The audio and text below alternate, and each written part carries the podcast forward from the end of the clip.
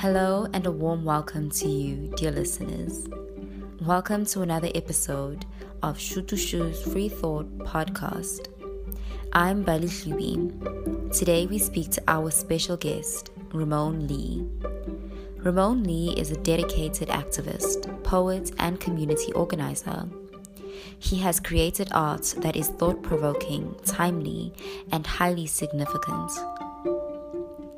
His writings and works demonstrate his capacity to bring his own experiences into contemporary concerns about enculturation, acculturation, and societal transformation. He is an anthropologist, journalist, and artist who has authored and published two excellent books. Ramon produced a deeply moving piece of work titled Notes from the Fire for our political poetry issue in 2021. He also wrote for the public art issue. Welcome, Ramon Lee. It's a joy to have him here today, and I'm looking forward to talking and learning from his insightful thoughts, as well as hearing more about his comments on and his experience with spoken word and some other relevant issues that we'll be addressing here today. Hello. Hi. Hi, Ramon. How are you? I'm good. How are you? I'm good, thanks. It's great to have you here today. I'm glad to be here. That's great. Okay, so firstly, could you tell us a bit about yourself and how you got into this line of work? What inspired you to become a poet? Okay, so um, I actually started doing poetry when I was uh, 12 years old. I was fortunate enough to uh, have a English language arts teacher who was really interested in um, helping students to be able to express themselves in a sense. I was, you know, a black kid from, you know, uh, urban area in Atlanta. Um, you know, self expression was important. Uh, at least she felt so, and she of instilled that in me in a very young age. And so I started writing poems as just a way of expressing myself. And then I started doing like little poetry competitions and things like that. So the beginning was inspired by your personal experiences, mm-hmm. you would say, yes. And um, how much of your environment and what you witnessed from um, outside you know, outside of your personal experience, just what you saw around you, would you say was part of your poetry back then, um, as opposed to it being mostly just your about your subject your subjective experience, if that makes sense? Um, I think um I really didn't I developed the language for what was going on around me through poetry. So it wasn't like, you know, the poetry was um it wasn't like the language for what I what I experienced came before the poetry. They kind of happened simultaneously. So um as I started to write poetry, I started to reflect on, you know, different aspects of life and um, my surroundings and uh, both politically and socially uh, became a part of that work slowly over time. So um, it definitely, you know, around 14, 15, that work started to become, the poetry became a little bit more political. Okay, yes. And how, how do your poems develop? Can you um, give us a guide um, through the stages of your poems? Um, honestly, it is um every poem is a different process, but um the kind of basic process for me uh, seems to always be uh, starts with you know a thought or a feeling of need of self-expression. Um, mm-hmm. and simply what that means is that like you know i witness something happening or i feel something and i want to kind of articulate that feeling.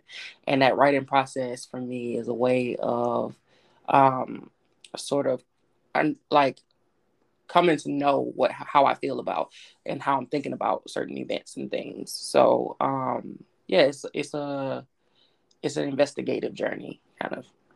Yes. Would you say it's quite therapeutic for you as well? Always, yes, definitely. is always therapeutic.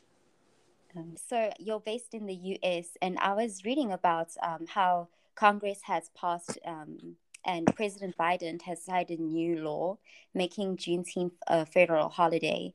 Um, in your notes of fire, you have poetry about this holiday, and I, I just wanted to say I read a um, I have a quote here that reads that making Juneteenth a federal holiday does not right the wrongs of our nation's past, but it finally gives recognition and voice to those who suffered. By Senator Ed- Edward J. Markey. Mm-hmm. Um, can you explain more in depth why Juneteenth is so important to America and what it means to you in present day? Um, what is one thought or feeling you have about Juneteenth? Well, so we have American Independence Day, right? And it's something mm-hmm. that, you know, gets celebrated every year.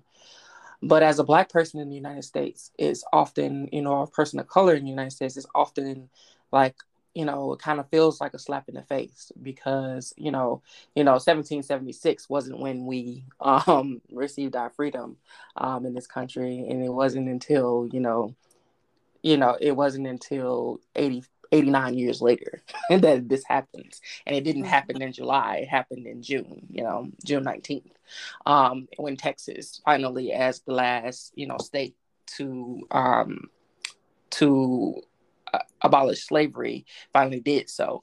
And so for us, that, that, um, is a recognition of not only that history, but of um, that sense that America is really starting to realize that um, the symbolic meanings of like these holidays and not, not just the holidays, but they of these Confederate uh, statues and things like that and what they mean symbolically to, you know, people of color, which is like becoming slowly becoming a majority of the population here. So definitely mm-hmm.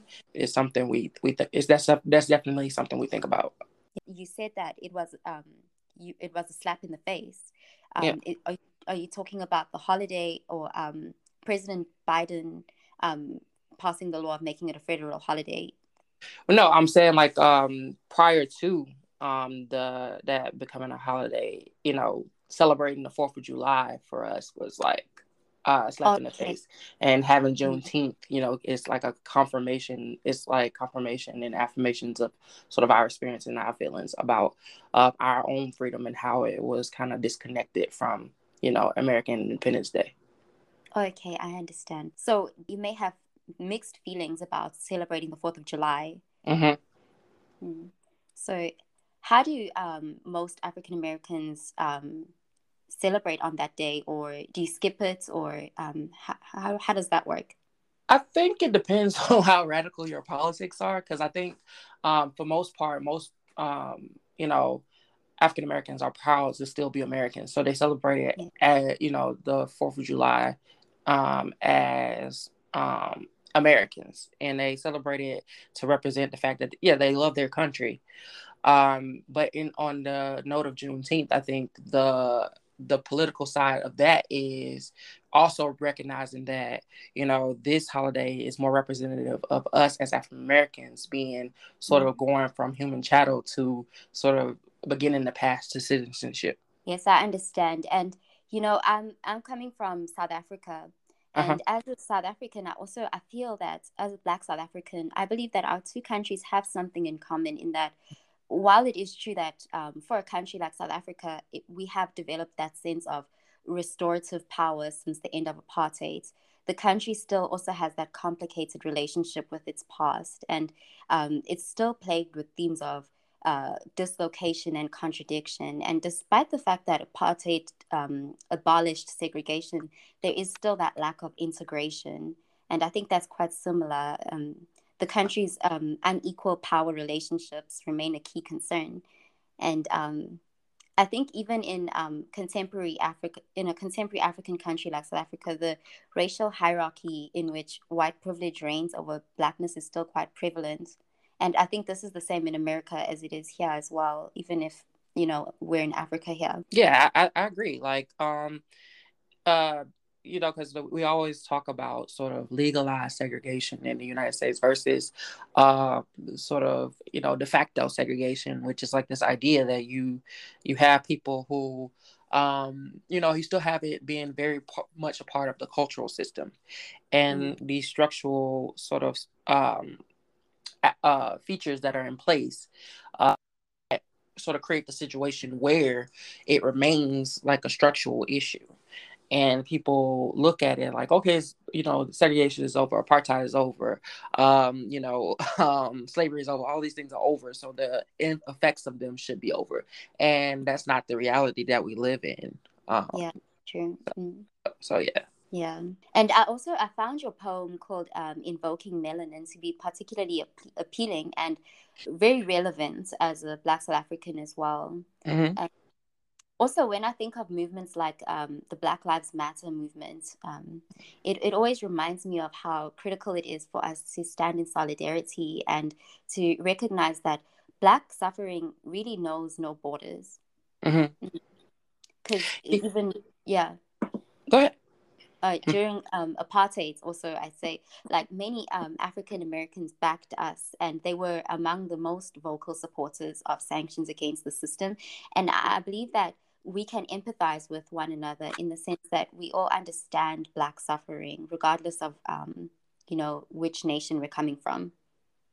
Yeah and that's one um um, one of the things that I try to get through in a lot of my work, um, especially in my poetry, um, mm-hmm. is that this idea of transnational blackness or transnational black citizenship is something that's heavy. It's something that like deeply impacts us all as black people across the globe because we we can identify with our each other's sort of struggles and and experiences in that way. Um, that is you know race based but it's often unique in a sense where we are not necessarily conflating all of our experiences as the same but we're understanding those overlaps those parallels and how you know skin color and, and sort of these different characteristics of identity become um, sort of uh, marginalized and treated as inferior characteristics and how that sort of determines our our social status in various countries and under various borders. I was talking, you know, recently with someone about um, thinking about police and, and police violence in you know Brazil versus um, Nigeria and in London and in the United States and how in in various other places in the Caribbean and around the world and how Black people are disproportionately policed in all of these different countries, whether they're predominantly black countries or not because of sort of these um, impacts and effects of colonialism. And so, yeah, I definitely agree with that. Yeah, it definitely does have its cracks in colonialism because even here, the, the, police brutality, it's, yeah, it's very much like um, in America, I would say. Um, also, um, going back to the, the poetry aspect, why would you say is poetry important to African American history? Um, why is it? Well, I think like again, it goes back to that that that idea of self expression. Um, we've always, you know, in Black history, as far as I can think back, uh, we've always done sort of expressed ourselves through oral traditions and poetry and, and these forms of whether it was written poetry or vocal poetry and spoken word it we've always expressed ourselves through these very communicative strategies to sort of represent our experiences, but also um, as acts of resilience. So, like, I think that for us, it's always important to remember that history because it situates um, our history, but also situates our ways in which we empower ourselves. And I don't know about you in the you know South African context, but um, for me, that's a that's a of connecting to you know you know not only blackness but people around the globe and helping them to sort of understand and feel and connect to those experiences. Yes absolutely. What is the history of um, or cultural significance of spoken word um i think it, it, it for for me it like it develops out of this tradition um in the late 20th century of um taking these sort of um, symbolic and rhythmic um, stylings from you know blues and um, jazz and all these other forms of music and using it as a, a different performative strategy that is not necessarily based on music um, but it, it still you know involves that same kind of storytelling that same kind of um, sort of political reflection that sort of provides a different um, arena for people who maybe not musically inclined but are sort of have these experiences in ways that they want to express themselves where they can have a window in a world where they can do that. And so um, i think about the Amiri Barakas i think about uh, even uh, you know, poets like Assata Shakur, who you know was uh, in the Black Liberation Army and and a big fighter in that movement, but also having such um, passionate and way uh, and unique and symbolic ways of expressing herself um, in her sort of work, both in her autobiography and in her other works, you know. And so it becomes like uh, something that sits adjacent and sits in, in sort of co- in compatibility with um, Black liberation struggles as, at large. Um, and that really emerges, you see, in the 60s and the 70s. And when you start to see those things, um, being a great influence. And then those that sort of movement of spoken word having a, a big sort of impact on hip hop and and sort of the development of that musical tradition as well. So I would say it's deeply ingrained in that sort of black revolutionary political um, history. Mm. And um, can you um, tell us about your personal experience with spoken word and how you were introduced into spoken word poetry? Um. Okay. So it's two different origin stories, but uh, I, and I'll, I'll I'll summarize them really quickly. The first was in college. I um a lot of my friends were spoken word artists, and they they performed spoken word, and I kind of tried it for a while, but I was kind of like stay had really bad stage fright when it came to uh sort of my own personal writing and it was interesting because as a kid I had participated in church plays and school plays and things like that. And those things were easy for me, um, speech contests and things like that. But like the spoken word arena was a little bit different. So I would say at that time I wasn't ready. And then back in 2016, um, I was, you know, deeply immersed in um, the artistic community in Albany, New York, and uh, which is the capital city in New York. Uh, and I spent a lot of time with you know writers, poets, spoken word artists, and activists. And then I started to get that push from them to sort of perform some of my pieces because they knew I wrote poetry, but they didn't, uh, but I didn't really perform. And so, um, you know, I started trying out a, a couple of open mics and um, I got a good reception from crowds. And so then my poem started to transform um, into more spoken word pieces. And so, uh, which led to my first book, actually. Um, and that's how that sort of um, journey as a spoken word artist began. Mm-hmm. Can you tell us a bit about your first book? Um, yeah, so the first book was called Voices, um, Poems of Identity and Liberation, which was like, um, and it was about, it was split into four parts.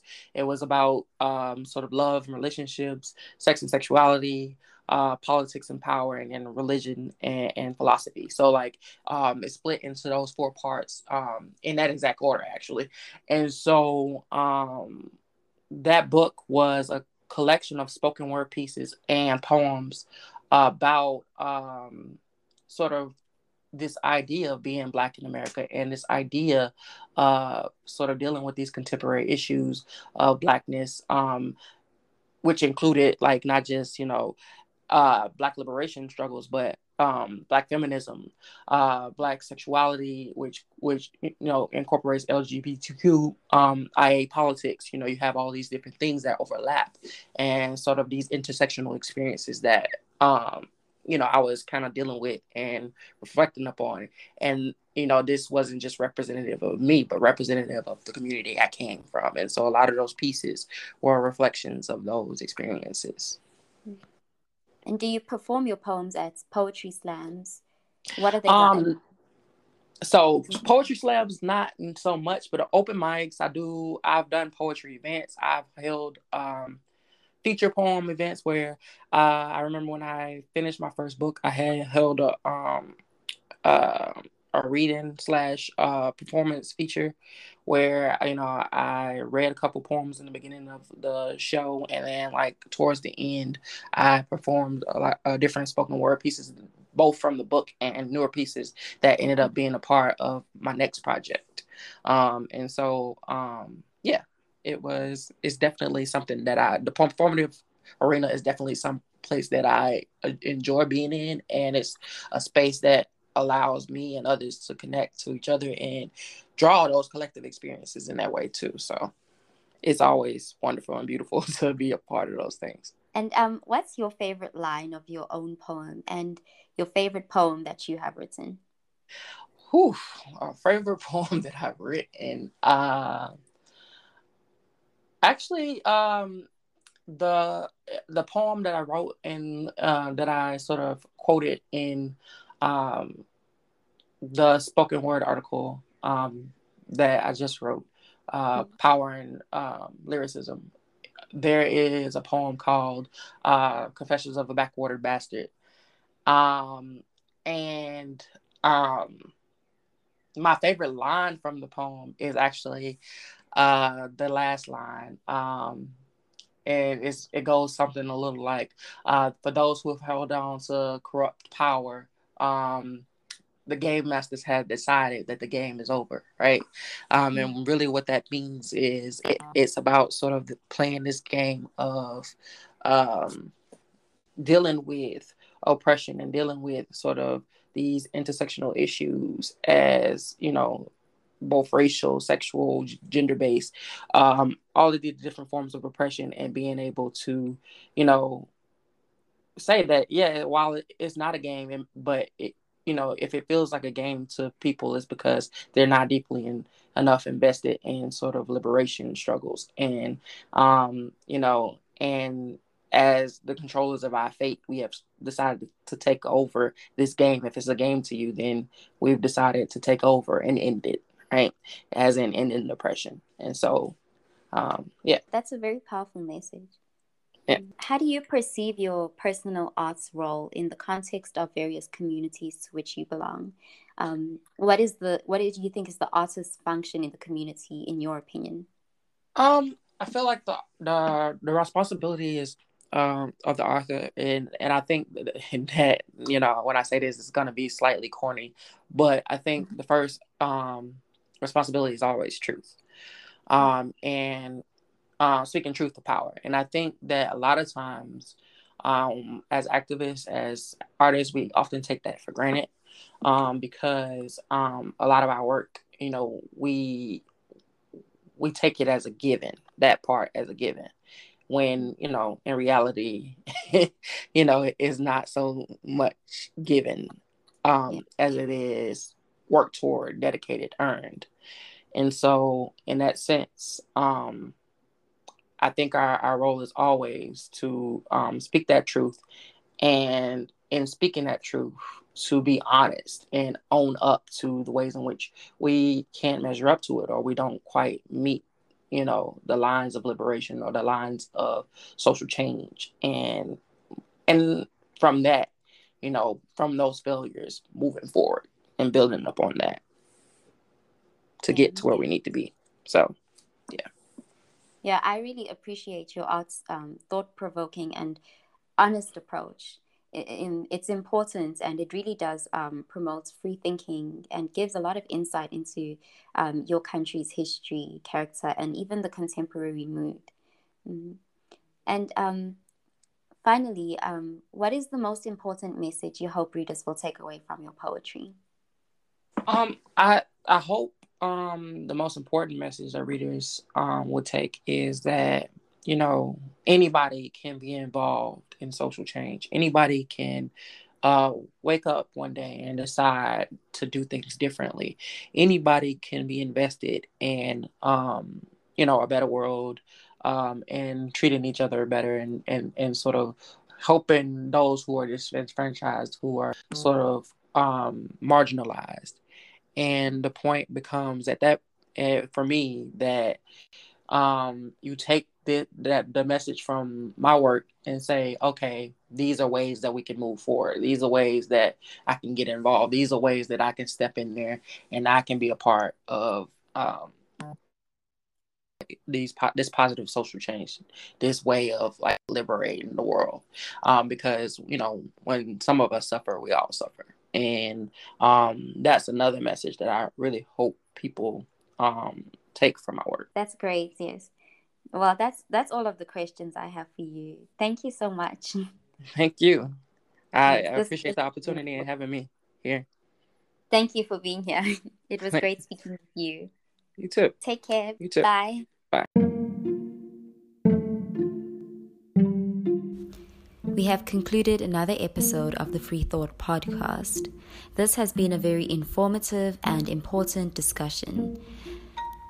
Once again, I would like to thank our special guest, Ramon Lee, for joining us and being such a valuable contributor to this discussion. Thank you to our listeners for tuning in to this episode of Shutushu's Free Thought podcast. Until next time, have a good one.